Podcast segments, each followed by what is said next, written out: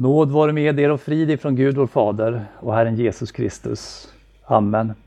Hör så Herrens ord i dagens predikotext som är hämtat ifrån Hebreerbrevets tionde kapitel från den första versen. Lagen innehåller endast en skugga av det goda som kommer och inte tingen i deras verkliga gestalt.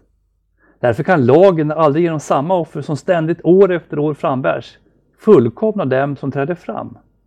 Skulle man inte annars ha upphört att offra? Det som förrättat offertjänsten skulle då redan en gång för alla blivit renade och inte längre haft några synder på sitt samvete. Men nu ligger i dessa offer en årlig påminnelse om synder. Ty det är omöjligt att tjurars och bockars blod skulle kunna utplåna synder. När Kristus träder in i världen säger han därför: offer och gåvor begärde du inte, men en kropp har du berett åt mig. Brännoffer och syndoffer gladde dig inte. Då sa jag: se, jag har kommit, Gud, för att göra din vilja. I bokrullen är det skrivit om mig. Först säger han: offer och gåvor, brännoffer och syndoffer begärde du inte och gladde dig inte, fast de bärs fram enligt lagen. Sen säger han: se, jag har kommit för att göra din vilja. Så upphäver han det första för att fastställa det andra. Och i kraft av denna vilja är vi helgade genom att Jesu Kristi kropp blev offrad en gång för alla. Alla andra präster står dag efter dag och förrättar sin tjänst och bär gång på gång fram samma offer som aldrig kan ta bort synderna. Men Jesus har burit fram ett enda syndoffer för alla tider, och han har satt sig på Guds högra sida och väntar nu på att hans fiender ska läggas som en fotpall under hans fötter. Genom ett enda offer har han för alla tider gjort dem som helgas fullkomliga. Om detta vittnar också den helige ande för oss. Först säger han: detta är det förbund som jag ska sluta med den. Och efter denna tid säger Herren: och sedan jag ska lägga mina lagar i deras hjärtan och skriva dem i deras sinnen, och deras synder och överträdelser ska jag aldrig mer komma ihåg. Och där synderna är förlåtna behövs det inte längre något syndoffer. Amen. Herre, helga oss i sanningen. Ditt ord är sanning. Amen.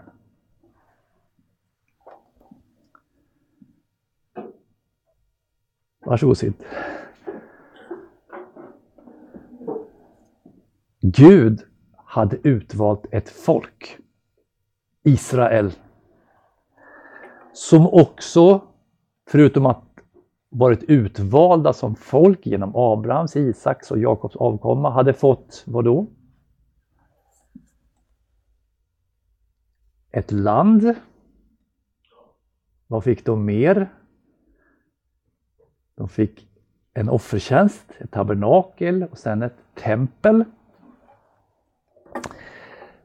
De fick präster, leviterna. De fick profeter. Ja, de fick genom dessa profeter vad då? Jo, Guds eget ord nedskrivet på bokrullar. Gud gav dem så småningom också kungar. Han hade först inte velat ge dem kungar. Han gav dem först domare och sen fick de kungar. Och allra sist skulle de få en utvald kung. En som kallas på svenska den smorde. På hebreiska Messias. På grekiska Kristus eller Kristus. Den smorde kungen hade Gud gett sitt eget folk. Men när kungen kom, då var det endast en del av folket som välkomnade honom som kung. De flesta förstod inte att han var den kung som profeten hade talat om, och fortsatte därför som förut att fira tempeltjänst, att offra syndoffer och skuldoffer. När Hebreerbrevets författare skriver så är det till de kristna, en kristen församling i Judén. Kristna som fick betrakta hur karavaner av judar tågade upp mot Jerusalem med duvar, duvor, får, bockar. Templet stod nämligen kvar när han skriver sitt brev. För han talar i presens, i nutid, när han säger: präster står dag efter dag och förrättar sin tjänst och bär gång på gång fram samma offer. Offren var väldigt viktiga i det gamla förbundet. Och man kan faktiskt inte ens tänka sig det gamla gudsfolket utan offer. Varför då? Jo, för Gud hade ju ingått i ett förbund med sitt folk. Abrahams, Isaks och Jakobs avkomma. Och med förbundet innebar att folket förband sig till att hålla Guds lag. Det gamla förbundets lag. De hade ju lovat det när de gick i förbund med, med Gud. Så när nu folket av olika skäl misslyckades med att följa Guds lag, så fanns offret som en utväg. Syndens lön är döden, och döden innebär att blod utgjuts. När Gud gav folket offret så var det som en ersättning för israelitens synd, skuld och olydnad. Vi läser ju Hebreerbrevet nio tjugotvå. Utan att blod utgjuts, vad står det där? Utan att blod utgjuts ges ingen förlåtelse. Varför då? Kan Gud inte bara förlåta? Gud är helig. Om synderna ska förlåtas så måste den kompenseras, ersättas. Det är inte så att Gud kvittar synd. Att han struntar i synd. Eftersom synden, missgärningen, överträdelsen, olydnaden påverkar förbundet. Den mur som skulle omge eh, förbindelsen mellan Gud och hans folk. Så israelitens liv var till stor del uppbyggt kring offrandet. Det där är någonting som vi har väldigt svårt att föreställa oss. Men i templet så frambars dagliga offer. Man hade också offer av grödor, tacksägelseoffer, man hade brännoffer, man hade heloffer, syndoffer, skuldoffer och slaktoffer. Man hade offer vid särskilda högtider. Man hade offer när någon hade försyndat sig. Man hade årliga offer. Och som vi nämnde, man hade dagliga offer. Och allt reglerades i en bok i Bibeln. Vilken bok? Tredje Mosebok. Där det står hur offret skulle beredas. Där det stod hur, vad som fick offras. Vilka altare som man skulle offra på och så vidare. Och det var enbart ett särskilt avskilt prästerskap, leviterna, som fick hantera offren. Det fanns ett offer som inte ens de vanliga prästerna fick hantera. Vilket offer var det? Jo, försoningsoffret fick bara hanteras av översteprästen en gång om året. I det allra heligaste, där dit bara översteprästen fick gå in. Så hur upplevde då den israelitiska familjen hela detta livsmönster? Gud hade ju sagt genom Moses, tredje Mosebok fyra och tjugosju, om någon av folket i landet syndar av misstag genom att göra sånt som inte får göras enligt Herrens bud och därigenom ådrar sig skuld, eller om han har någon för att veta vilken synd han har begått, så skall han, genom, skall han som sitt offer för den begångna synden föra fram en felfri get av honkön. Det blev ju ett offrande utan slut. Varje gång man tog med sig geten upp till templet så påmindes man om sin synd. Och förstod att man skulle göra om det. Om och om igen. Dagens text inleds. Lagen innehåller endast en skugga av det goda och kommer inte som kommer och inte tingen i deras verkliga gestalt. Därför kan lagen aldrig genom samma offer som ständigt år efter år frambärs fullkomna dem som trädde fram. Skulle man inte annars ha upphört att offra? De som förrättade offertjänsten skulle då redan en gång för alla ha blivit renade och inte längre haft några synder på sitt samvete. Men nu ligger i dessa offer en årlig påminnelse om synder. Ty det är omöjligt att tjurars och bockars blod skulle kunna utplåna synder. Om offren fullkomligt hade utplånat synden, begångna, nuvarande och framtida, så hade man ju inte behövt upprepa offren. Men istället blev offren alltså en påminnelse om hur illa ställt det är med oss människor. Att man ständigt faller tillbaka, att man misslyckas och gör fel inför Guds lag. Och allt det skapar ju en osäkerhet. Eller hur?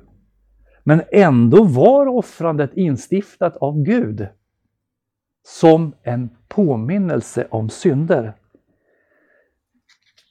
Och hela offersystemet var ju också en skugga. En skugga? Vad menas med det? Ja, om man står bakom en husknut och så ser man att det kommer en skugga bakom husknuten, så kan man ju ana att en person är på väg bakom husknuten. Och är skuggan, skuggan tillräckligt detaljerad så kanske man till och med i skuggan kan se vilken, vilken person det är. Man ser på skuggan, men skuggan är ju inte verklig. Men den ger oss en aning om vad som ska komma. Eller hur? Lagen om offer innehåller en skugga. Den tecknade bilden av det goda som skulle komma. Varje lamm som offrades tecknade bilden av Guds lamm som tar bort världens synd. Av Messias som skulle dö för att fullkomna offren. Profeten Zakaria hade talat om denna händelse när han säger i sin bok, det trettonde kapitlet och den sjunde versen: svärd upp mot min herde. Mot en man som står mig nära, säger Herren Sebot, slå herden så att fåren förskingras. Ty jag ska vända min hand mot de små. Och på samma sätt säger profeten Jesaja, det var Herrens vilja att slå honom. Vem då? Jo, Messias. Och låta honom lida. När du gör hans liv till ett skuldoffer får han se avkomling och leva länge. Och Herrens vilja ska ha framgång genom honom. Jesaja femtiotre och tio. Dagens text förklarar hur Messias, konungens ankomst, han som är Guds son, fullkomlar det gamla förbundets off- offertjänst. När Kristus träder in i världen säger han: offer och gåvor begärde du inte, men en kropp har du berett åt mig. Brännoffer och syndoffer gladde dig inte. Då sa jag: se, jag har kommit, Gud, för att göra din vilja. I bokrullen hade skrivit om mig. Först säger han: offer och gåvor och brännoffer och syndoffer begärde du inte och gladde dig inte, fast de bärs fram enligt lagen. Sen säger han, se, jag har kommit för att göra din vilja. Så upphäver han det första för att fastställa det andra, och i kraft av denna vilja är vi helgade genom att Jesu Kristi kropp blev offrad en gång för alla. Offren i gamla testamentet, gamla förbundet, kunde inte utplåna synden. Men Kristi fullkomliga offer på korset, offret av honom som är ett lamm utan fel eller lyte, tar bort synden en gång för alla.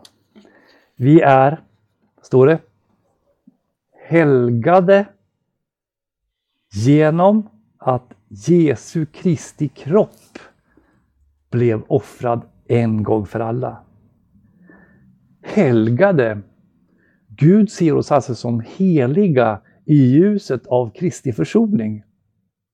Heliga, helgade, alltså avskilda åt Gud, inlämnade i hans rike. Vi läser, alla andra präster står dag efter dag och förrättar sin tjänst och bär gång på gång fram samma offer som aldrig kan ta bort synderna. Men Jesu har burit fram ett enda syndoffer för alla tider. Och han har satt sig på Guds högra sida. Här ska vi se på orden stå och sitta. Den som står, han uträttar ett offer, ett arbete. Han utför en tjänst, utför ett arbete, han står. Den som sitter, han sitter ju för att han redan har utfört arbetet. Det är klart. Prästerna i templet stod och offrade offer efter offer. Kristus har framburit ett enda syndoffer för alla tider. Han som är sann Gud och sann människa och fullkomlig. Och när detta var utfört fanns inte längre någon offertjänst kvar. Verket var utfört och han har satt sig, satt sig på Guds högra sida.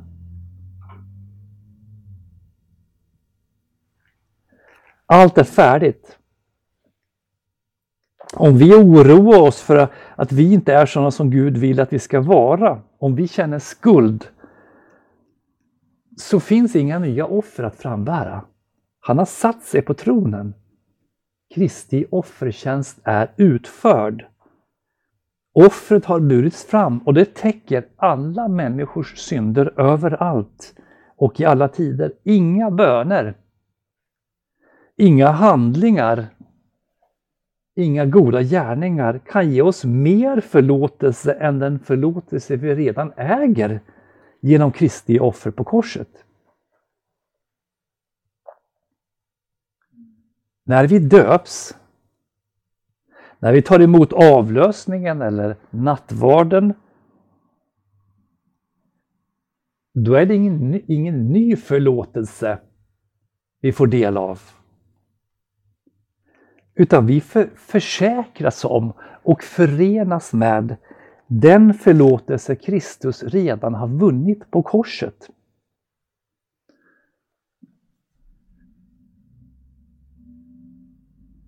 Det var intressant, jag kommer att tänka på nu här. Eh, Becker, Sigbert Becker nämnde en, apropå detta med den, den fullbordade rättfärdiggörelsen, den fullbordade frälsningen, att allting redan är färdigt. Att Gud i Kristus ser världen som försonad. Så sa han så här att när vi evangeliserar så säger vi inte vill du bli frälst? Vi säger du är förlåten. Därför att förs- försoningen är redan fullbordad. Alltså, vi frågar inte vill du bli förlåten? Utan vi säger du är förlåten. Därför att allting är redan fullbordat. Vers tolv. Jesus har framburit ett enda syndoffer för alla tider. Evangelium i ord och sakrament är den spira som Kristus räcker ut för att försäkra oss om, överräcka den nåd som han redan vunnit åt oss. Och det är så han utbreder sitt rike. Det är så Kristi kyrka, Guds Israel, breder ut sig i världen. Jesus har framburit ett enda syndoffer för alla tider, och han har satt sig på Guds högra sida och väntar nu på att hans fiender ska läggas som en fotpall under hans fötter. Även om Kristi försoning och rättfärdiggörelse omfattar alla människor, han har offrats för alla människor, så behöver försoningen omfattas av tro, genom tron. Och den försoningen räcker Gud ut genom sin kyrka, genom evangelium i ord och sakrament. Och den som tror blir inlemmad i Kristi kungarike. Hans fiender läggs under hans fötter, står det, som en fotpall. Det finns ett perfektum och ett presens, ett dåtid och ett nutid i vers fjorton. Hebreerbrevets författare skriver: genom ett enda offer har han för alla tider gjort dem som helgas, nutid, fullkomliga. Alltså offret är fullbordat, och genom detta offret, nutid, helgas eller avskiljs människor idag. De har inte helgats, men de helgas varje stund genom offret, när Kristi försoning når människor, när man tror eller tar emot denna nåd. Att synderna tas bort, att skulden betalas, betyder inte att synden som problem försvinner. Men när människor genom tron avskiljs för Guds rike, görs heliga inför Gud genom tron, så händer något unikt, som inte alla människor utan bara de troende får uppleva. Vi läser: genom ett enda offer har han för alla tider gjort dem som helgas fullkomliga. Om detta vittnar också den helige ande för oss. Först säger han: detta är det förbund jag ska sluta med dem efter denna tid, säger Herren. Och sen säger han: jag ska lägga mina lagar i deras hjärtan och skriva dem i deras sinnen, och deras synder och överträdelser ska jag aldrig mer komma ihåg. Och där synderna är förlåtna behövs det inte längre något syndoffer. Det gamla förbundet innehöll, innehöll föreskrifter och bud, påbud, och mycket av det var ju förebilder för det rike som Kristus kom med. Men med det nya förbundet kommer den helige ande som vittnar för oss om syndernas förlåtelse. Den helige ande som skriver in Guds lag i våra hjärtan, så att vi inte villigt, ovilligt utan villigt gör Guds vilja. Även Hesekiel berättar om precis samma sak i sitt trettiosjätte kapitel och från den tjugofemte versen. Där säger han om den, den händelse som sker när en människa får den heliga ande och genom den heliga ande tror. Jag ska stänka rent vatten på er så att ni blir rena. Jag ska rena er från all orenighet och från alla era avgudar. Jag ska ge er ett nytt hjärta och låta en ny ande komma in i er. Jag ska ta bort stenhjärtat ur er kropp och ge er ett hjärta av kött. Jag ska låta min ande komma in i er och göra så att ni vandrar efter mina stadgar och håller mina lagar och följer dem.